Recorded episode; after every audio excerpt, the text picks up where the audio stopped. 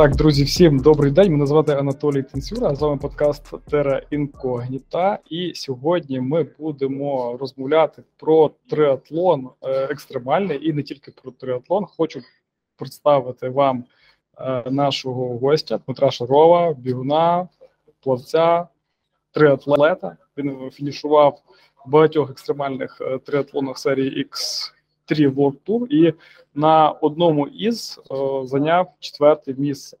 Діма, вітаю тебе. Дякую, що згодився записувати з нами цей подкаст.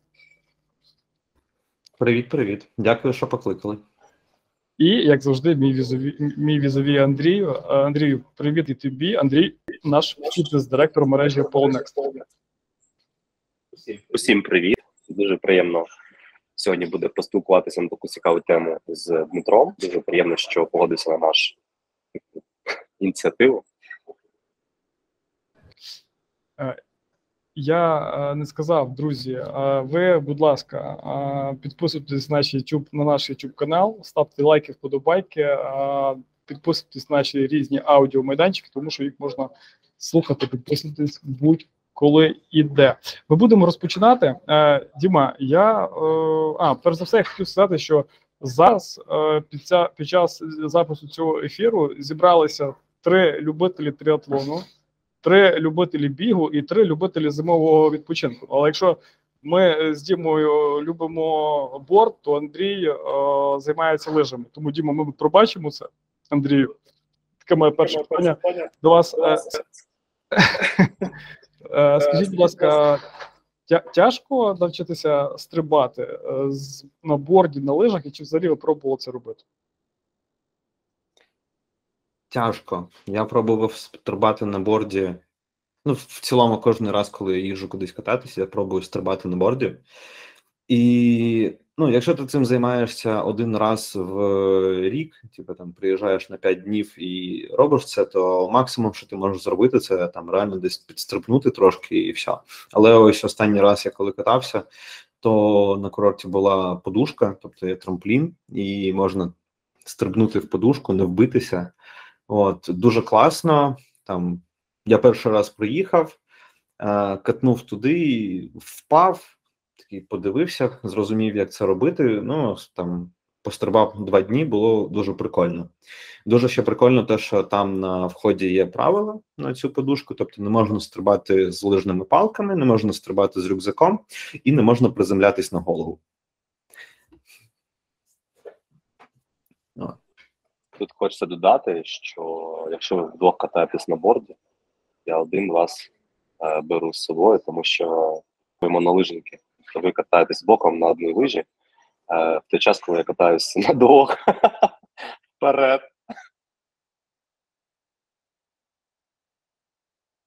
Ти пробував Андрію стрибати чи не пробував?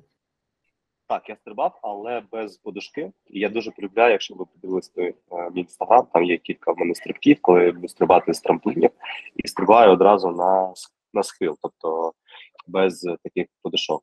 От так, я дуже полюбляю і дуже пам'ятаю той період, коли я не міг кататися на лижах.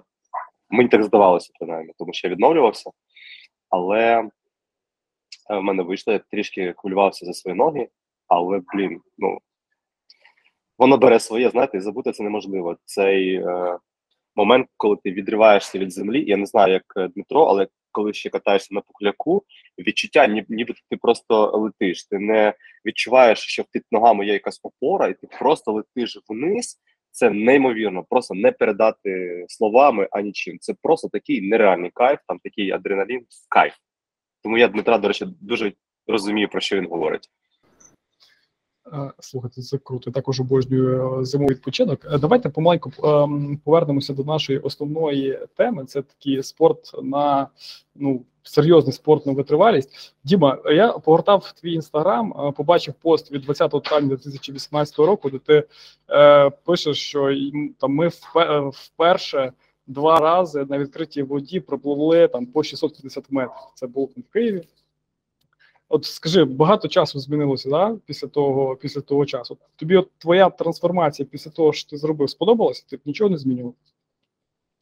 Дуже сподобалось. Насправді, ну я з того часу, як був написаний цей пост, вже пропливав якісь е, дистанції, які мені навіть зараз е, вбачаються дивними. Це максимум був 14 кілометрів Лагодіорте. Я все ще не вважаю себе плавцем, я все ще плаваю доволі посередньо.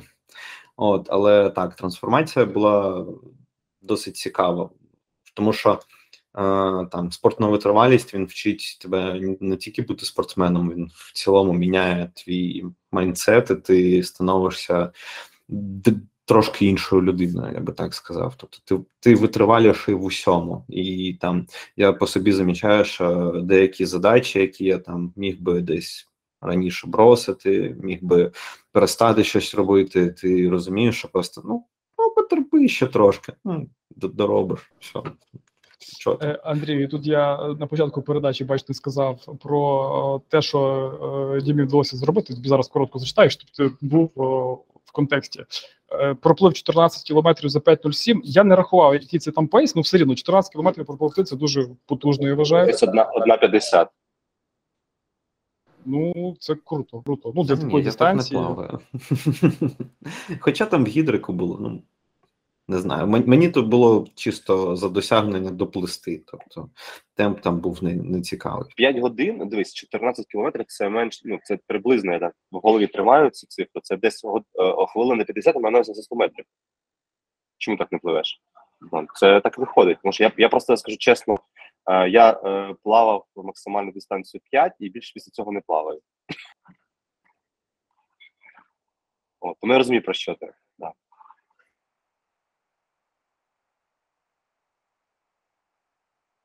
Далі продовжую. У Діми марафон 2,57, половинка е, 1,24, що також дуже потужно. І Діма, поправ мене, але в тебе е, за плечами три старти екстремального триатлону. Е, Правильно? Так, три повні екстремальні айрони і жодного класичного айрона. Про це ми поговоримо трошки пізніше. Суть в тому, е, Андрію, що е, до передачі Діма сказав, що з тобою колись раніше спілкувався, і ти йому сказав, що він пробіжить, не пробіжить марафон швидше за за, за 3 години. Він пробіг за 57. Там було за 3.30, але так, то вже було дуже-дуже давно. Скажи, я пам'ятаю ці умови. Я пам'ятаю ці умови, про які було сказано, і я говорив навіть, що на що треба звернути увагу, щоб це зробити. От я пам'ятаю цю розмову саме так, не про те, що не зможеш, а на принаймні на тому етапі, як коли до мене підійшов Дмитро і спитав про це. Але потім я знаю, що пройшов певний час. Так, це було перед карантином. От тому, блін, дуже круто, дуже круто. А, Слухай, е, Діма, от е, пригадуєш ти той момент, коли ти зрозумів, що триатлон це круто? Тебе хтось надихнув? Чи це звичні для всіх триатлетів е, відеозаписи в Ютубі, коли показують Гаваї, коли всі там класно пливуть, їдуть, і тобі вішають на шию всякі такі штуки? Коли ти зрозумів, що триатлон круто, і я хочу це спробувати? Це було якось дуже давно, років, мабуть, вже п'ять тому. Я коли вперше подумав про Iron Man, мені здається, я я намагався згадати цей момент. Мені здається, що в якомусь журналі, типу Men's Health, я прочитав про те, що є така штука Iron Man. Я подивився, мене воно якось захопило, мені стало цікаво, але на той момент в мене не було плавання взагалі. Ну, типу, я я не вмів плавати. Е, і для мене було це поетапно. Тобто, я там, купив свій перший велосипед я пішов плавати, і там, коли я зробив свій перший спринт в Полтаві, я от тоді зрозумів, що блін, да, це реально круто. Це дуже складно, але це прям це прям круто і цікаво, і продовжив свою подорож далі і далі. Але так, здається, це був це був не відос, це була просто якась стаття в журналі. Uh, у мене така ж історія саме про Men's Health, тільки про заплив через Дарданели, тому що я прочитав Менсхелсі про цей заплив і захотів перепливти і переплив це. Тому бачиш, це ти друга людина, яка з Менсхелсу, так що дякую цьому прекрасному журналу, що він писав касті статті, і шкода, що він закрився. Дуже шкода. Е, скажи, будь ласка, ким ти працюєш зараз? Я працюю тім лідом бізнес-аналітиків в німецькому ЄПАМі. Крутяк. Е, серед твоїх колег, е, українців або колег е, по офісу там в Німеччині, там Е, Є такі, які ти, які ти такі божевільні крейзі чуваки, які е, фінішують на екстремальних триатлонах або роблять щось таке на витривалість, бігають марафони, плавають. В німецькому епамі я не знаю. Е, Знаю, що є якісь трейловики, тому що мене е, запросили в травні бігти естафету трейлову, там щось по 37 кілометрів на на це, на, на людину. А так, що прям триатлетів, я не знаю. В Україні були були люди, які і триатлоном займалися, і бігали, і плавали. Ну, ну в Україні і людей було побільше, тому що німецький ЄПАМ він маленький, а український ЄПАМ він був величезний. І там в цілому в Україні майже у всіх є знайомий, який працює в ЄПАМі. Ти е, скажи, будь ласка, зі скілька зі скількома тренерами е, тобі вдалося вже попрацювати? Чи ти працюєш зараз е, лише з кимось одним, і ти нікого не міняв, ти залишаєшся і ти працюєш з однією людиною, яка тобі допомагає? А тренерів по плаванню рахувати, бо там було багатько. Рахуй, рахуй. А, так, ну у мене тільки з Лівлаву було, мабуть, чотири різних тренери, плюс. Е, ще потім пару тренерів по плаванню. Зараз в мене є німецький е, тренер, який веде плавання і біг, і український тренер, який веде вел. Ну і перед цим у мене був е, Льоша Сюткін, з яким ми працювали повністю по триатлону, там два з половиною роки, здається. Ну, тобто до десяти. Е, Андрію, питання е, до тебе. Е, ти як тренер, ти як людина, яка не тільки знає, як бігати, як ну, як займатися в залі. Е, от на твою думку, от, е, тренер, яка це людина? Це людина, яка пише учню і запитує в нього, як справи, чи це людина, яка пише і мотивує тебе, чи це людина енциклопедія, яка знає відповіді на всі запитання? Для тебе тренер, хто це? Що це за людина? Що вас представляє? Якою вона має бути? Тренер це взагалі така, знаєте, людина, яка одразу і мама, і папа, і братик, і сестричка, все в одному. От тому, що якщо ти довіряєшся даному спеціалісту, у тебе є певні якісь е, цілі, які ти хочеш досягати. Е, Хочу додати, що якщо ми говоримо про такі цілі, як е, довгі дистанції, і ти знаєш, ти працюєш з людиною не просто знаєш там один раз на тиждень, можливо, зв'язався і все. Тому тут е, має бути такий правильний підхід, е, принаймні тих людей, яких я наприклад готував до триатлону, це люди, які проходили певні навіть е, тести, щоб зрозуміти свої дані з так сказати, те, з чого ми починаємо стартувати. Це беруться різні аналізи, і, до речі, навіть е, щоб розуміти, які є проблемні, наприклад, свободні місця у людини, щоб ми не переднавантажили їх. І коли ми отримаємо вже результат, якийсь таку, знаєте, бібліотеку про себе зібрали, і після цього ми можемо починати щось з собою робити, тому що дуже важливо в цьому не нашкодити. Е, чому? Тому, що людина, яка починає в такому віці, я перепрошую, е, брати участь у змаганнях, а це ми говоримо про 25+, Треба розуміти, що є певні зміни в організмі, і наша мета е, зробити так, щоб людина при тому, що вона готується до старту, тому що треба розуміти, людина е, втрачає, витрачає на це якийсь час, і це не два дні, і не тиждень. Це нормальний такий час. Е, мета, щоб людина підійшла до того старту і стартувала, а не підійшла і сказала, ой, sorry, в мене є травма. Людина готувалася два роки, і тому тут така, знаєте, дуже цікава е, робота, і дуже круто, що, наприклад, Дмитро поєднав кілька тренерів. Це теж максимально правильно.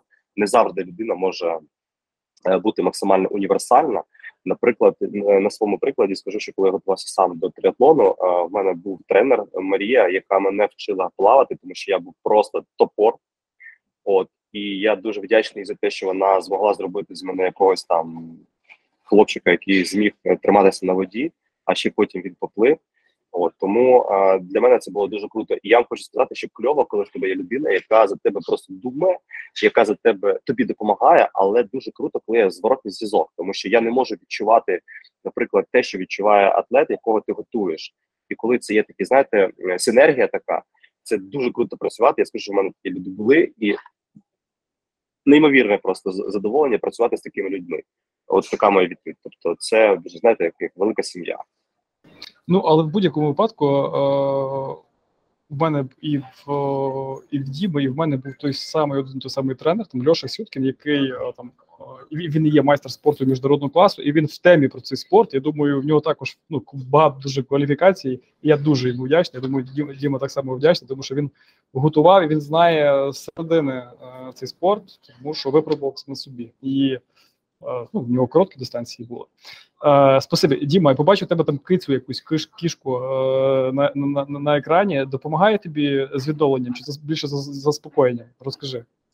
Це більше заспокоєння, але я знаєш, я, я усвідомлював, мене все життя пройшло з котами. Я не можу себе усвідомлювати без кота, тому в мене навіть тут до мене приїхав український кіт.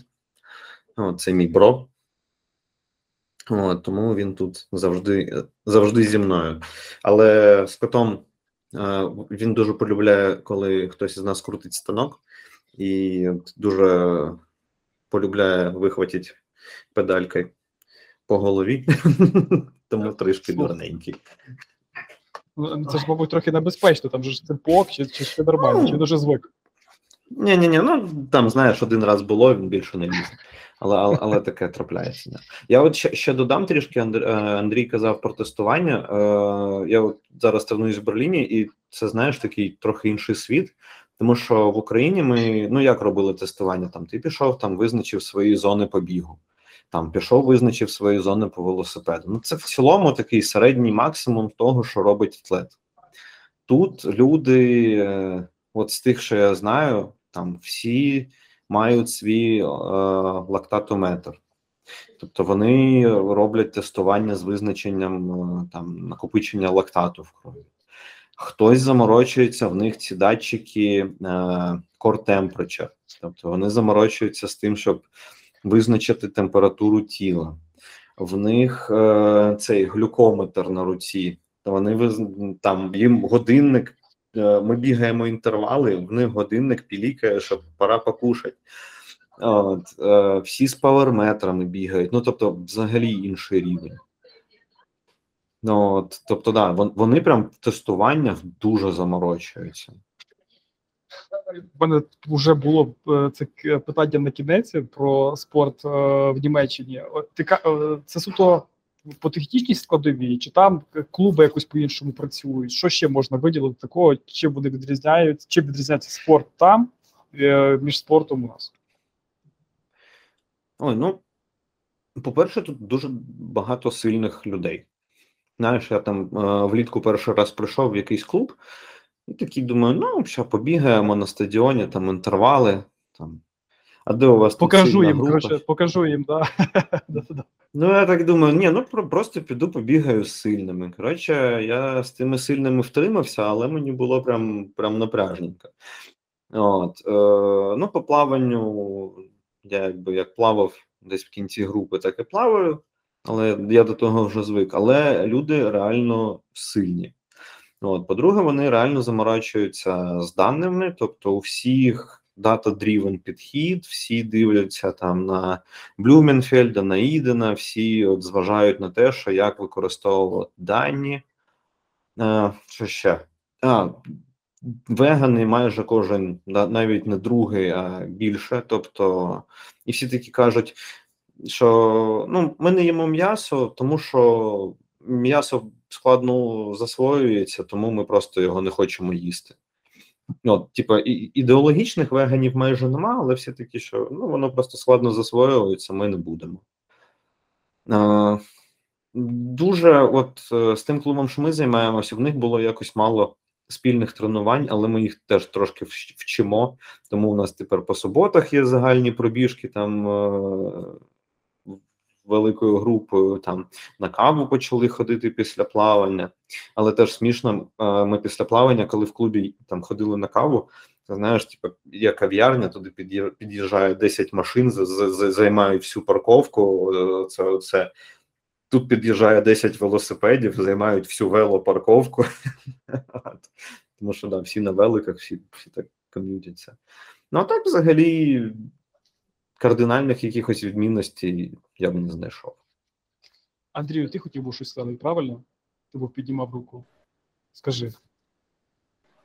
Так, я хотів додати щодо тих тестів. Насправді я хочу сказати, що наша країна зараз поступово до цього йде, тому що наші е, як сказати професійні любителі, як їх називаю, да вони вже теж розуміються на цьому. І поступово е, ми вже знаємо про ВО2, там про всі ці штуки. Але давайте згадаємо, що було 5 років тому. Навіть про це ніхто не знав.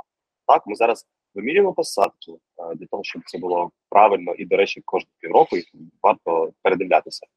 Підбирають правильно правильне взуття. Е, ми говоримо про біт, ми говоримо не тільки про те, що ми можемо підібрати для себе певні пульсові зони, але й також взуття. Тобто наразі зараз поступово поступово ми до цього до цього йдемо. Давайте згадаємо, що саме Європа вона вже давно все це робить, і в них це е, як культура. Да? Якщо в нас е, це приходить щойно, там ми, ми можемо говорити, що ми дуже молоді в цьому. Тому дуже приємно, що ми починаємо точніше продовжуємо цю історію, і все, все те, що назвав Дмитро, в нас поступово поступово з'являється. Навіть зараз в аптеці можна взяти собі купити палички для глюкометру, і ти наразі можеш вдома самостійно собі це поміряти. Е, для цього для чого це? Щоб розуміти, е, чи є в тебе перетренованість, чи немає. Це дуже круто, і і до речі, я хочу сказати, що саме такі штуки допомагають нам сьогодні знаходити таких фахівців. Я маю на увазі тренерів, які в цьому розуміються. І отут, і отут е, круто, коли ти можеш е, зрозуміти фах свого тренера, який розбирається в цьому чи ні. Тому це дуже круто дуже крутий досвід. Я впевнений, що Дмитро нам привезе його е, ось ось ось. Е, Діма, е, ти сказав там про клуб, в якому зараз займаєшся в Німеччині, і кажеш: ну, ми їх вчимо щось робити, ходити на каву або проводити там пробіжку в суботу. От у тебе, коли ти був в Україні, от розкажи про власне ваш клуб, який який ви створили, то як виникла ідея його створити, і чому ви не долучилися до наявного клубу, який вже був, мабуть, і не один в? Слухай, ми взагалі якось у нас так вийшло. Що там уже ж в Полтаві на першому моєму триатлоні я познайомився з Денисом Кулікаловим і там ще з е, ребятами, з якими ми власне почали добре дружити. Ми почали дуже багато тренуватися разом. Е, у нас ми проводили просто дуже багато часу разом. Ми там з Денисом і там з Петром, ще одним нашим товаришем. Там поїхали на триатлон в Харків, потім поверталися з Харкова до Києва просто на велосипедах. Ну просто по кайфу. От ми ось це робили, робили, якось там е, обростали знайомствами, нас долучали ще якісь люди, і в якийсь момент ми зрозуміли, що там під наш графік, е, в який там ми тренуємось, приходять ще люди, їм подобається. Вони питають у нас якихось порад. Е, там ми їм якось допомагаємо, там ми їм можемо там щось писати, якісь тренування, ще щось робити. І це, знаєш, воно якось захоплює, воно дає тобі кайф від того, що ти ділишся з людьми, ти їх заряджаєш, ти їм допомагаєш. Тобто, у нас взагалі ідея завжди була в тому, що якщо до мене людина прийшла і просить допомоги, то я йому не ну, не відмовлю. Ну, я я буду обережно, щоб не нашкодити, не дай Боже, але я буду допомагати, щоб людина там е, не купила якусь overprice екіпіровку, наприклад, тупо переплачуючи за бренд там, чи за за моду, чи за ще щось. Ми там допоможемо там. З якоюсь там первісною посадкою на великим, там допоможемо з якимись там першими тренуваннями. Ну так, отак ми ми потроху обростали людьми, і в якийсь момент там наша проактивна група якось вирішила, що треба це вже оформити в нормальний клуб, нормально там виступати на змаганнях і нормально там рекламуватись, якось долучати ще людей. І так це хобі переросло в такий маленький бізнес, можна сказати. Я я б не сказав, звісно, що це бізнес, тому що, як каже мій батько, бабушка на, на насінні більше не торгує, але це було круто, це було кайфово. Ну, я кажу, було, тому що зараз я там досить таки віддалено від клубу, але він і досі діє в Україні і дуже дуже успішно діє. Збираємо донати. Да, до речі, розкажи, будь ласка, про це. Бо ми, бо ми до початку зустрічі балакали про розкажи, як ви донатите, після чого ви це робите? Ну, клуб у нас працює е, по схемі потренувався за донать. Тобто ми перестали брати гроші за тренування, тому що ну, якось це зараз не дуже етично, коли там наші хлопці захищають е, нашу країну, в тому числі в, то, в, в тому числі і деякі наші одноклубники, які пішли служити в перші дні війни. Тому ми там подонат, е, потренувався за донатах. Така схема. Я знаю, що інші спортивні клуби теж так роблять, тому ми ми, ми не якимось піонерами, але ну, це класна схема. Е, ти сказав, е, і в мене таке враження виникло по твоїх фотографіях. Я бачу тебе практично постійно на велосипеді. І в мене чомусь підкралась така думка, що твій улюбленіший вид це велосипед. І ти якраз згадав про мандрівку довжиною 500 кілометрів, тривалістю 26 годин. Е, Андрію, от е, Діма е, проїхали після змагання 500 кілометрів за 26 годин. Діма, до тебе як ти себе взагалі відчував після такого слухай навантаження? Ну це немало, да? це ціла така пригода на більше ніж день. Розкажи про цей челендж. Це перше питання. А Андрій, до тебе таке питання: чи ти таке повторив би? Зробив би щось таке схоже? Ти ж також любиш просто велосипед.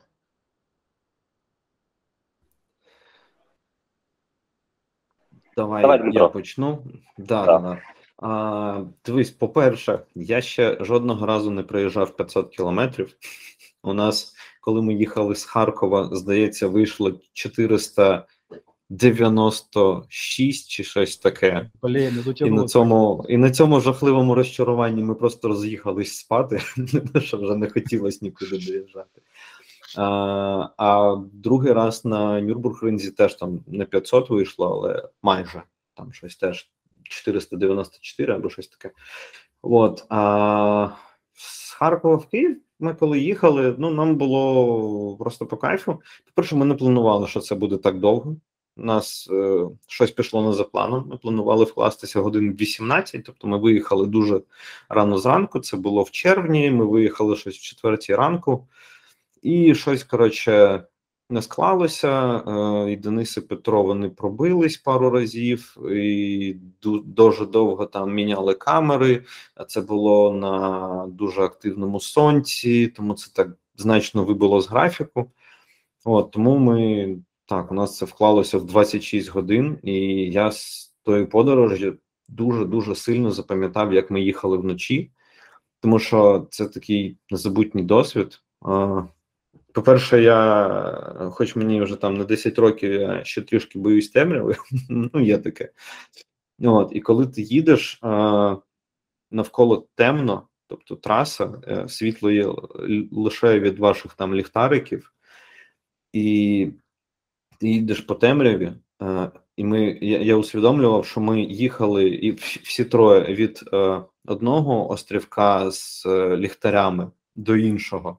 І ми, типу, їдемо. Це от в темряві. Ми прям вкручуємо. Ми працюємо, тому що хочеться якнаймога швидше доїхати до цього світла, і там на світлі всі такі хух.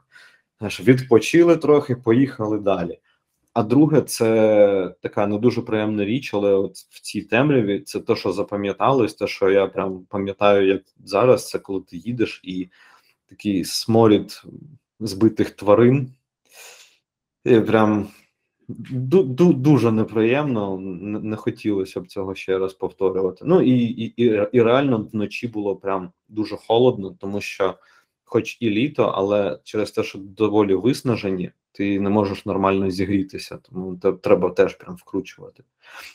От. А на Нюрбургінзі там вже все взагалі по інакшому було, тому що ну, це коло, воно класне, ти крутиш, ти можеш стати біля машини, поїсти.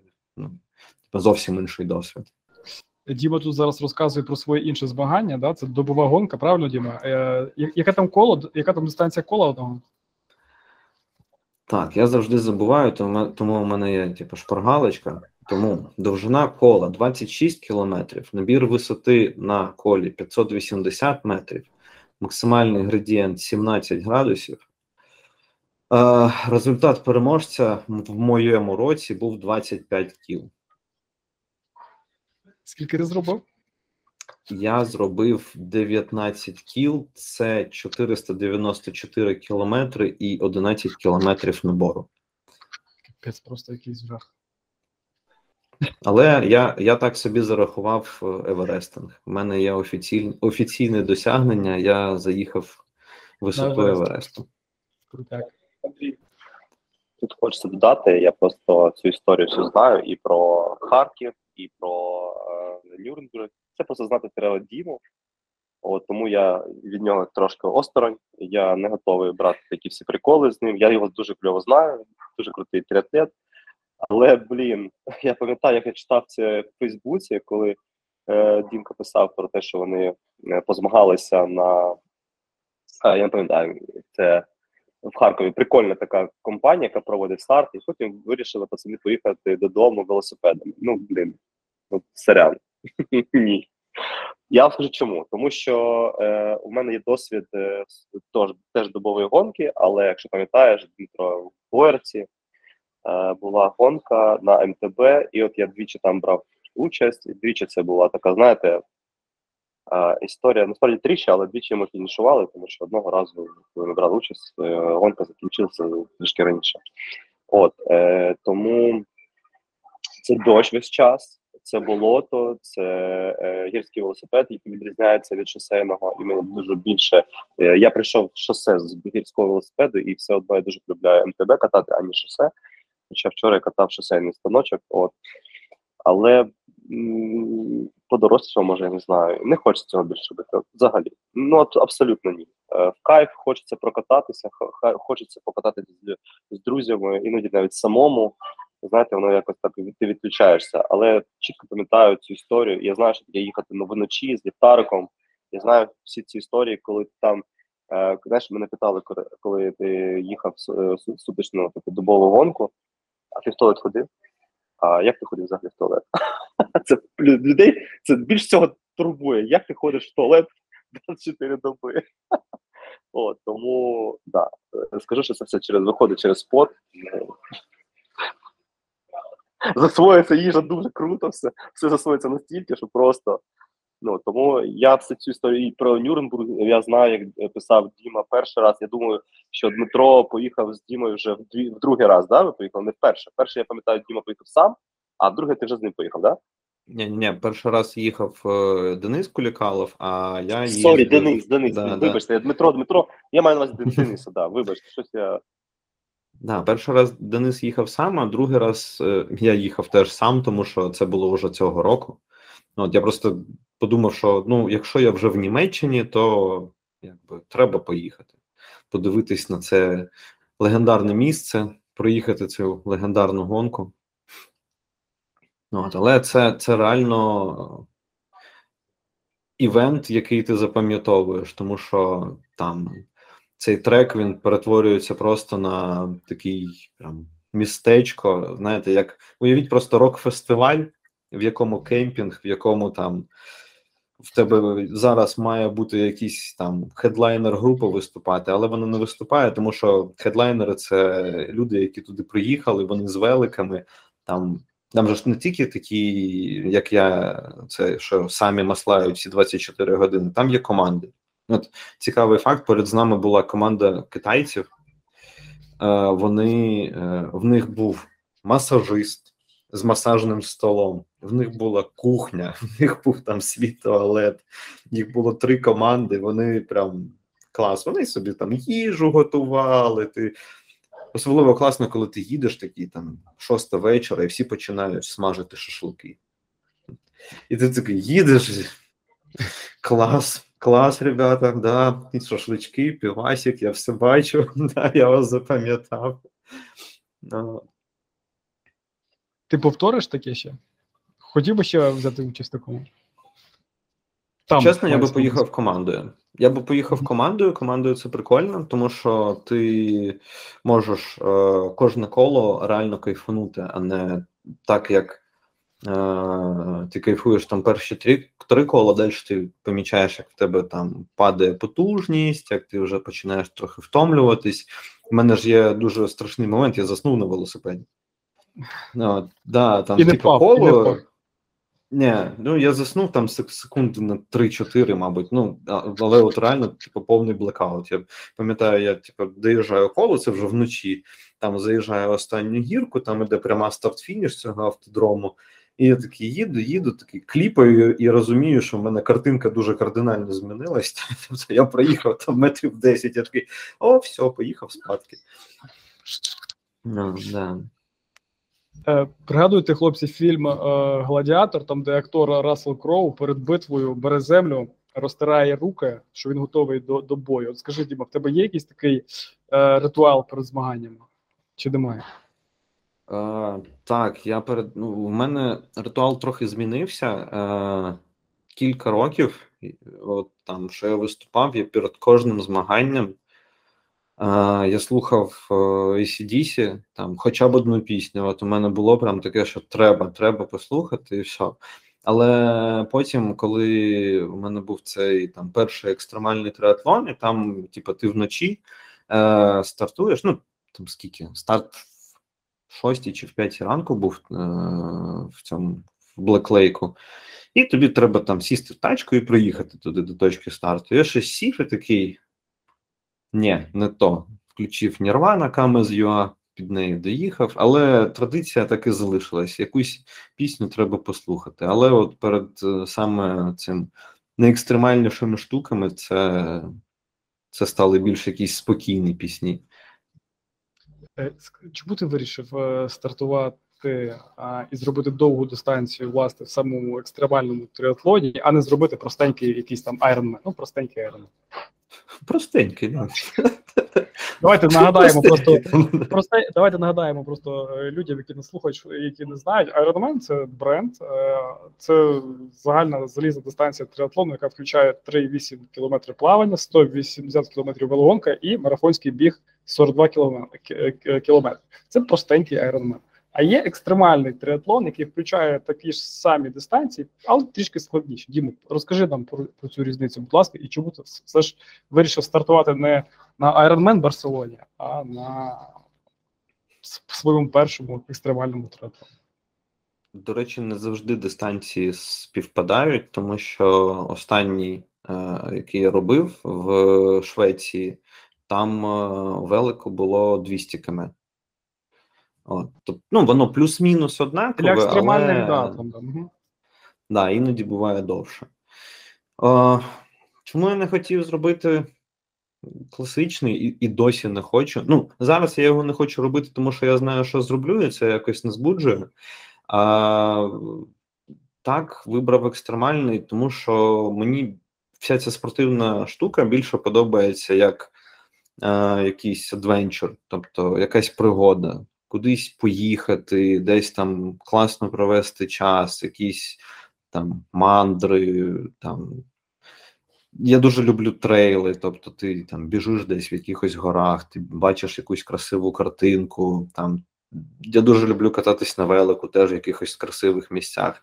От, Я дуже люблю пригоди. А екстремальний триатлон, він це таке більш пригодницька штука. Тобто ти їдеш в якихось горах, дивишся там, в тебе види, від яких дух захоплює. От, наприклад, в Італії, це там, де в Лівіння, я коли заїжджав в Стельвіо, мені було важко, але ти дивишся на ту красоту навколо, і, блін, воно вартує кожної хвилини, проведеної на цій гонці. Тобто, так, мабуть, через те, що хотілося більше пригод. Ну і в мене є якась така мулька, я завжди собі ставлю цілі, від яких в мене трусяться ноги, і просто потім йдеш туди і якось їх досягаєш. В мене ще була дуже дуже дивна традиція. Дякувати Богу, вона скінчилась. Я на всі ці самі ідіотські старти записувався, коли хворів. Тобто на лагоді Орте я реєструвався з температурою 40 на Black реєструвався приблизно в такому ж стані. Далі воно, слава Богу, скінчилося. Я сподіваюся, що ніколи не продовжиться, але от якось так було. А в стадії алкогольного сп'яніння були якісь реєстрації? Ні, ні, ні. ні. В стані алкогольного сп'яніння можна подумати, як би ще раз зробити якийсь старт. До речі, Андрію, е, Діма зараз прямо ми от з тобою зараз тут сидимо, а в Діма зараз е, пиво з боку. Він зараз попиває пиво смачне. Так що ми я, я в тебе запитаю, ти мені ще порадиш, яке ти пиво п'єш. Е, ти зробив три екстремальні старти, правильно? Так, так.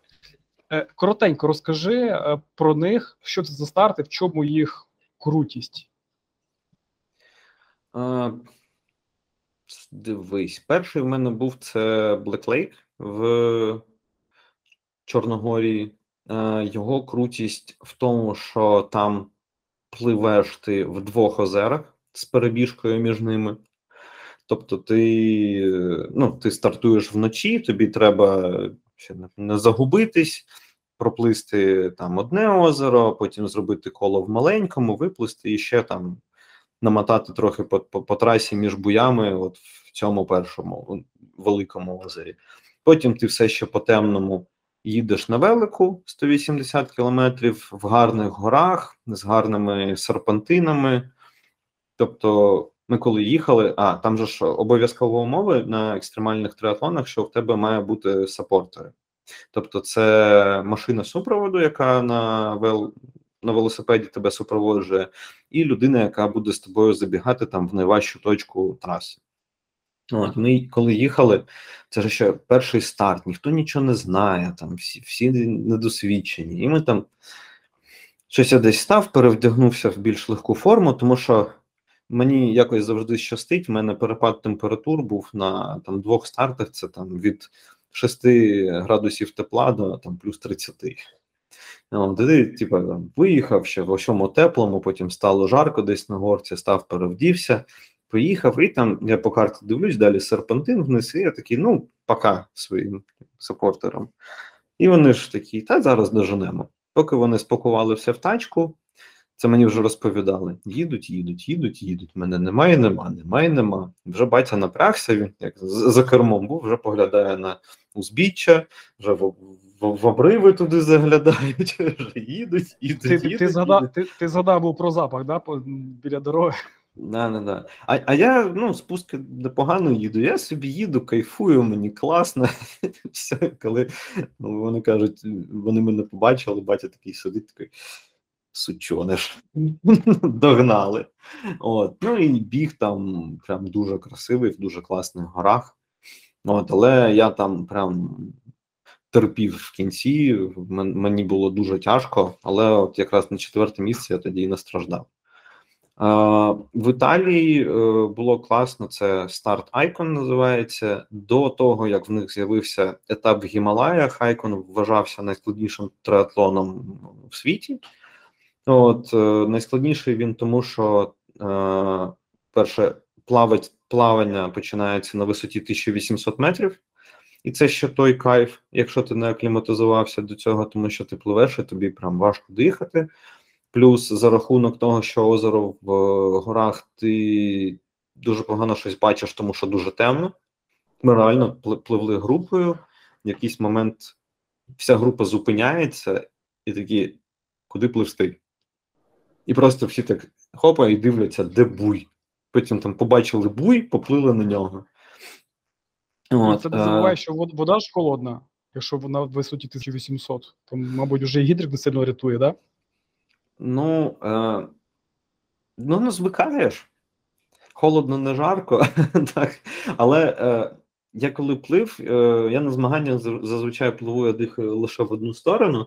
І я щось пливу, пливу, пливу, вже повернувся назад пливсти і думаю, подихаю трохи в іншу сторону, шию розімну. Я таки роблю вдих в іншу сторону, мені в те вухо, яке завжди було зверху, залітає вода холодна, і я прям прокинувся в той момент.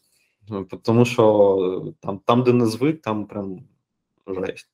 От, і там велоетап, там 5 км набору на велоетапі. А після цього ще бігти. От, і там прям складно було, але воно класно. Але той старт я, мабуть, запам'ятав більше за все тим, що мої сапортери мене загубили, і я в транзиції з велу на біг сидів 40 хвилин. От, е, але потім побіг нормально. І третій триатлон був у Швеції. Е, Це був ось е, цього року, е, тому що чого я його вибрав, він знаходиться ч- чорті де, тобто туди дуже далеко їхати. З України я б туди ні в житті не поїхав. Але е, того року він був через тиждень після Норсмену, який Настя робила, моя дівчина. Е, і ми так вирішили, що раз ми вже там поряд, то поїдемо. Він просто через тиждень. Ми поїхали. Я зробив його. От якраз там було 200 кілометрів е, велику. Дуже класний старт. Там фініш біля водопаду. Фініш біля водопаду означає, що ти фінішуєш проти офігенної течії, і потім ти вилазиш, і транзитка десь там 100 метрів підйому. До, до транзитки підійматися. От, потім 200 км, з яких десь сотню валив дощ. От, е, ще у мене була офігенська історія просто з цього триатлону, я вже розповім. Е, коли на щось я там їду, десь 160 кілометр, там в якийсь момент я почав розуміти, що мені там ізотоніки, батончики не заходять. Я попросив там у дівчат, а в мене якраз мама за кермом була, і Настя їхала зі мною. Я в них попросив якихось ковбасок солених, поїв, це нормально, їду далі.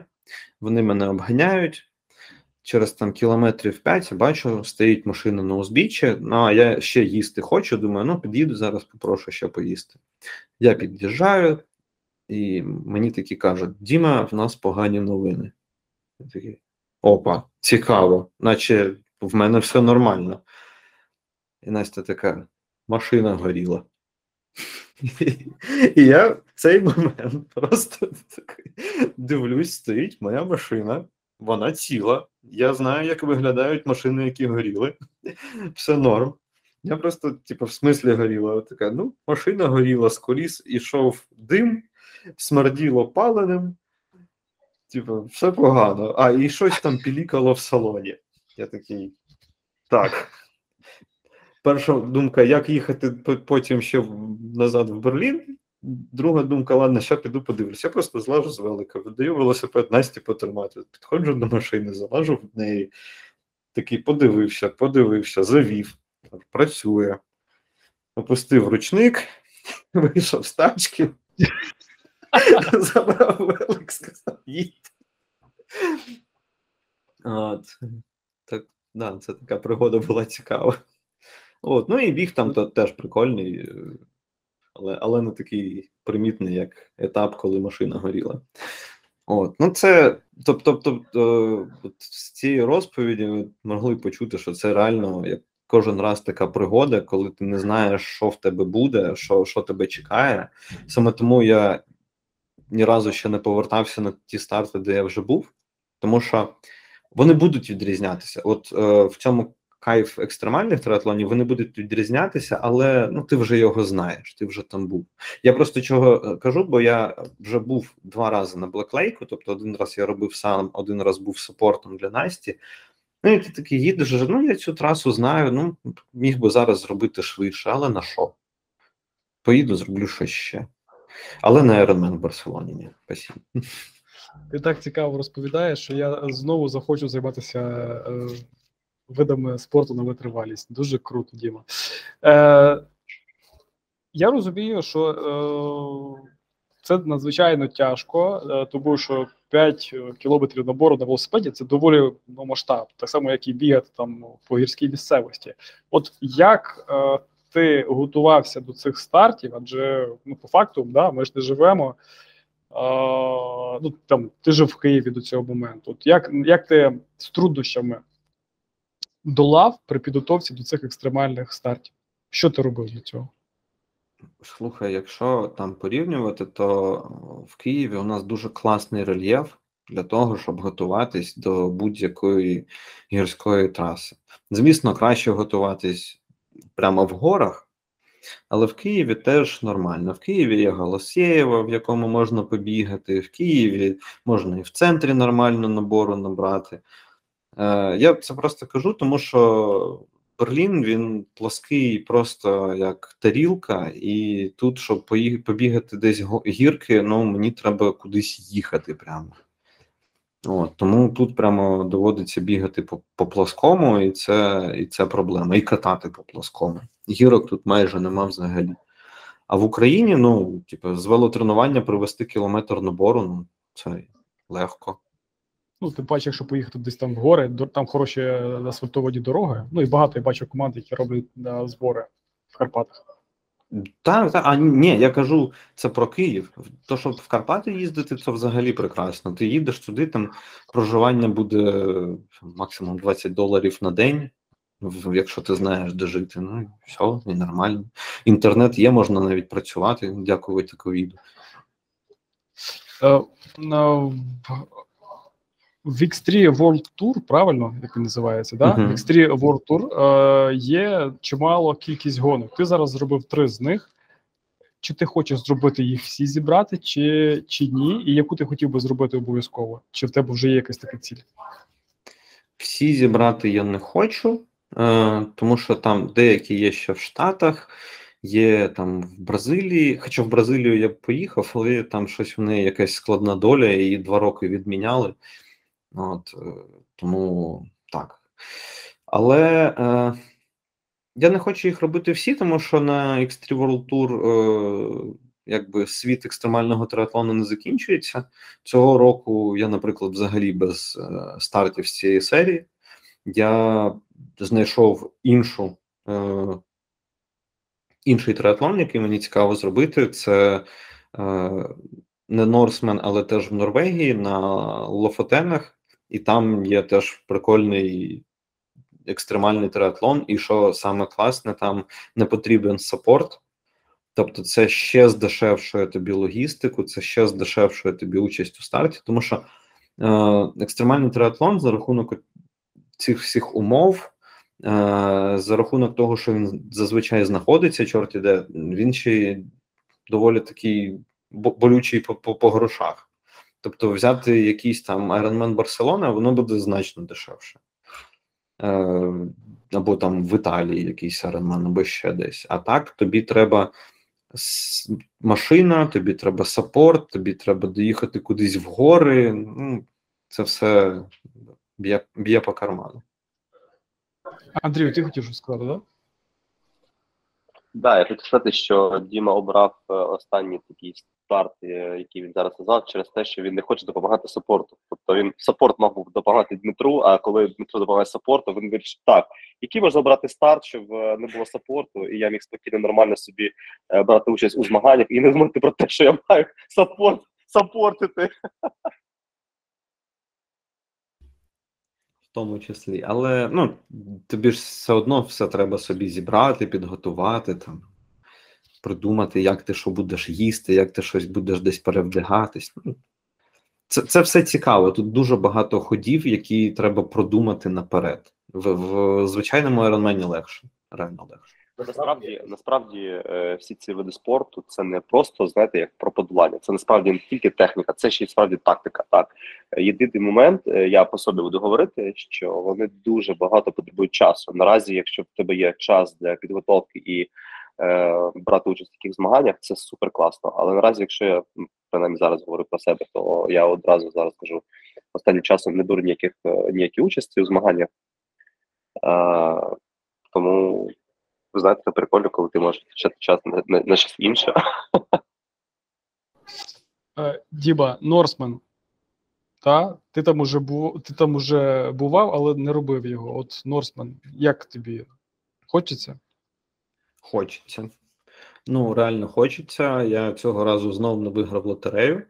В цілому хочеться і Норсмен, і Свісмен, і навіть Кельтман, е, який е, мене лякає тим, що там медузи але ну, медузи то медузи. Мені вже розповіли, що вони не жалять, просто пливеш в желе. Воно неприємно, але можна жити. От, Норсмен, Я... він каже. Ні, ні, давай продовжуй. Норсмен він класний тим, що там така зовсім інша атмосфера. Е, на всіх цих екстремальних стартах в них в цілому зовсім інша атмосфера, ніж на звичайному айроні, тому що там, знаєш, е, випадкових людей нема.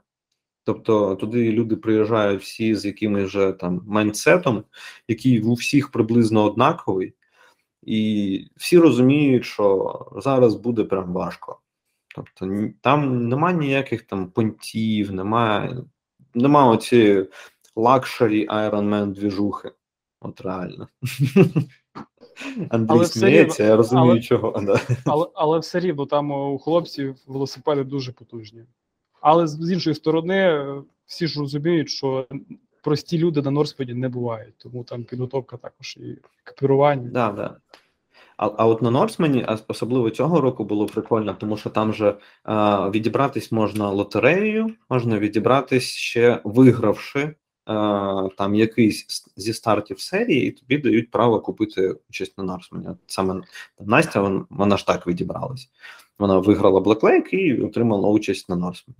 І ти приїжджаєш, і е, я до цього робив два старти, плюс там на настяних стартах бачила. Ти приїжджаєш, в тебе всі знайомі обличчя, ти там всіх знаєш, е, всі заряджені, всі розуміють, що зараз буде.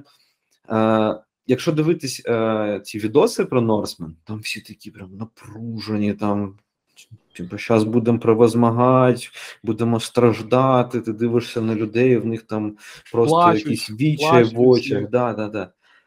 А коли ти там, ти розумієш, що ну, всі вже прохавані, всі розуміють, куди вони приїхали, всі готувались, всі заряджені, там, і і, і все буде у всіх класно.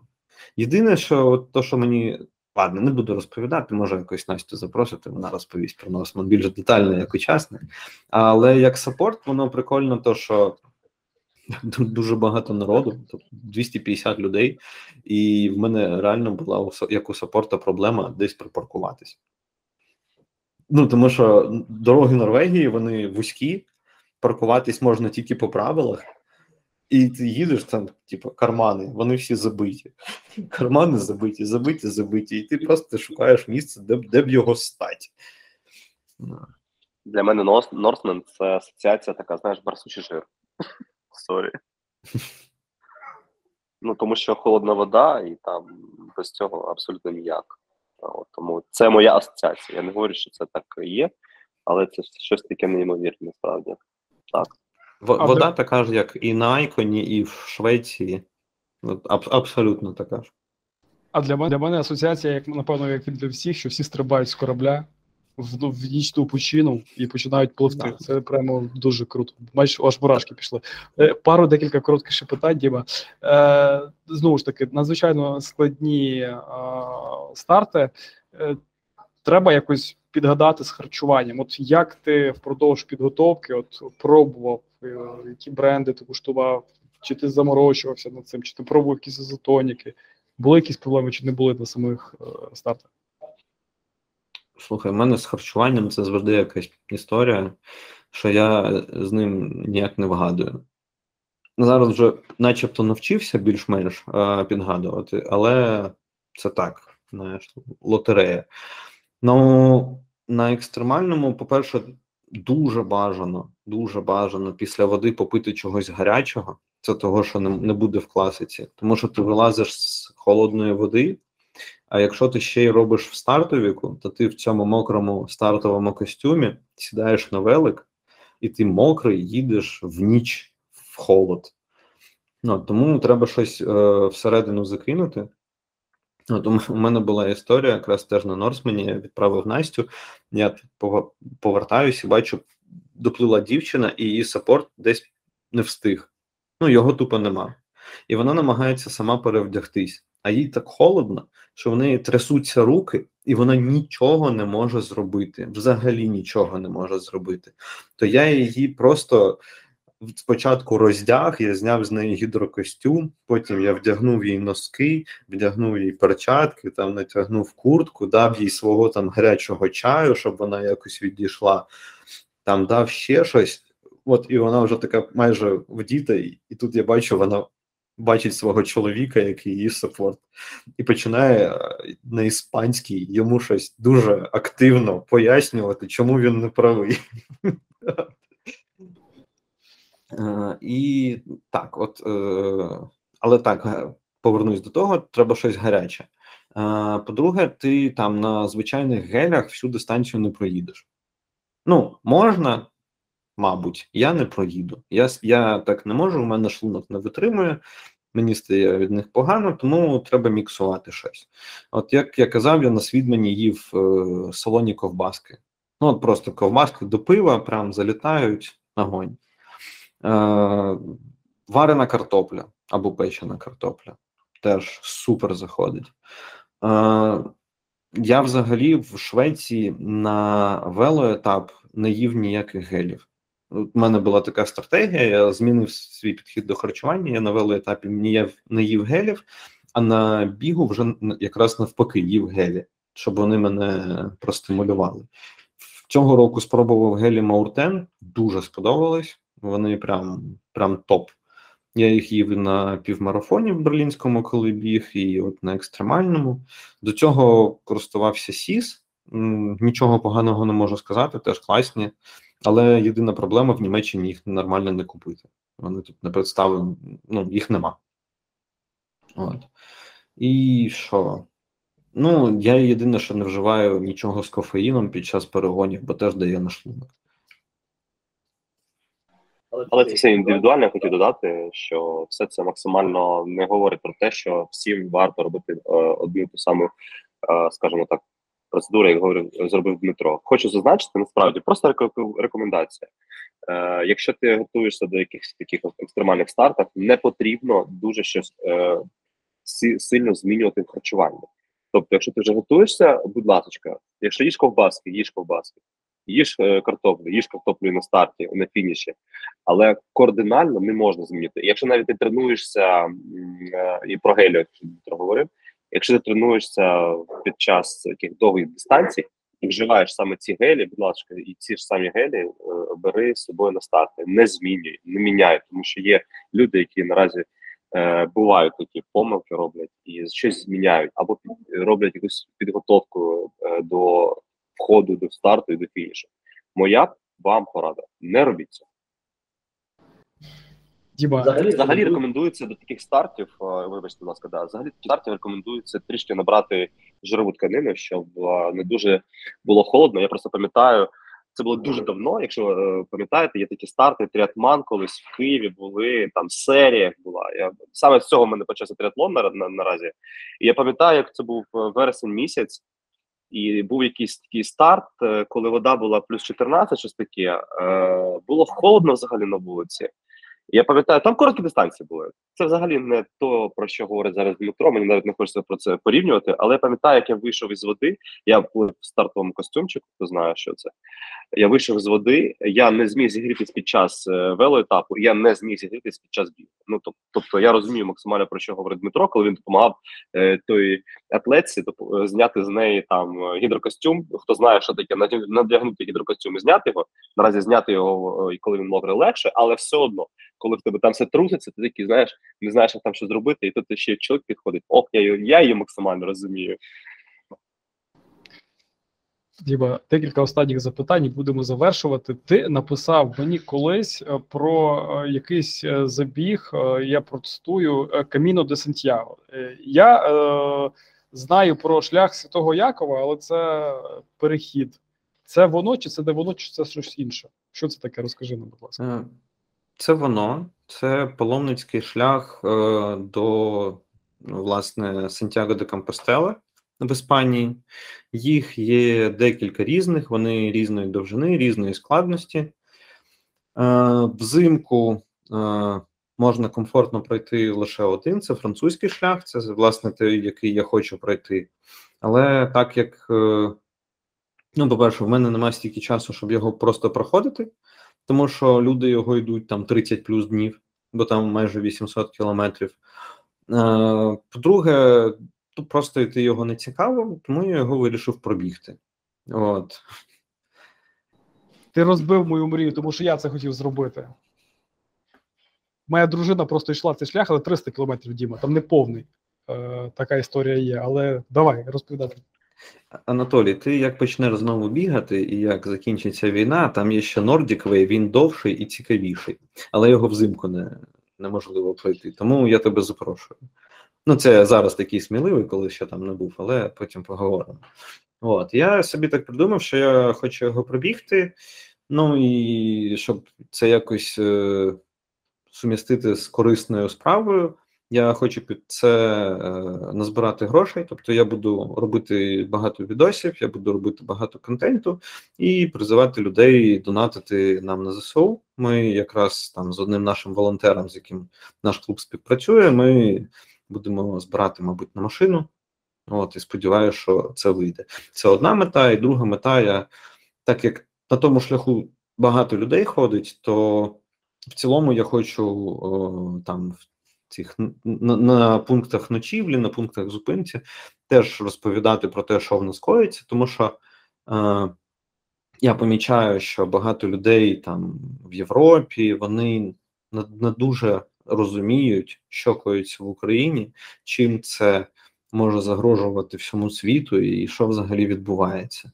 Тому я, от що тут в Німеччині, що там куди колись їду, в мене так якось виходить, що я багато про це розповідаю людям. Я вважаю, що це необхідно робити. Тобто я намагаюсь так робити корисну справу для нас. Хай е, все вдасться, Діма, і в тебе все вийде. Е, наостанок, е, побажай, будь ласка, чогось нашим е, глядачам та слухачам, е, використавши всього три слова. Ой, я знав про це запитання. Буду, мабуть, найоригінальнішим. Е, мийте руки з милом. О, це дуже оригінально. Круто. Спасибі. Я думав, Діма скаже: пливи, їдь біжи. Блін, точно треба було саме так. Але ні, це ж е, ми, ми ж е, нікого не заохочуємо. Ми просто Абсолютно розповідаємо. нікого. Ми, ми розповідаємо, що ми робимо. Там, якщо ти хочеш таке ж робити, ну, ну окей, твої проблеми. Е, дру- Друзі, я вам дуже дякую за цю класну таку розмову. Я ж сам знову захотів щось таке класне зробити, потужне. Е, Діма, я тобі дякую. Андрій, я тобі дякую. Дорогі глядачі та слухачі, з вами був подкаст Terra Incognita від Apollo Next. Е, Якщо вам сподобався цей епізод, будь ласка, прокоментуйте, напишіть щось, відправте його вашому другу чи подрузі. Я думаю, вам було цікаво. Я вам дуже дякую, хлопці. Вам е, мирного неба, здоров'я та до зустрічі. Спасибі.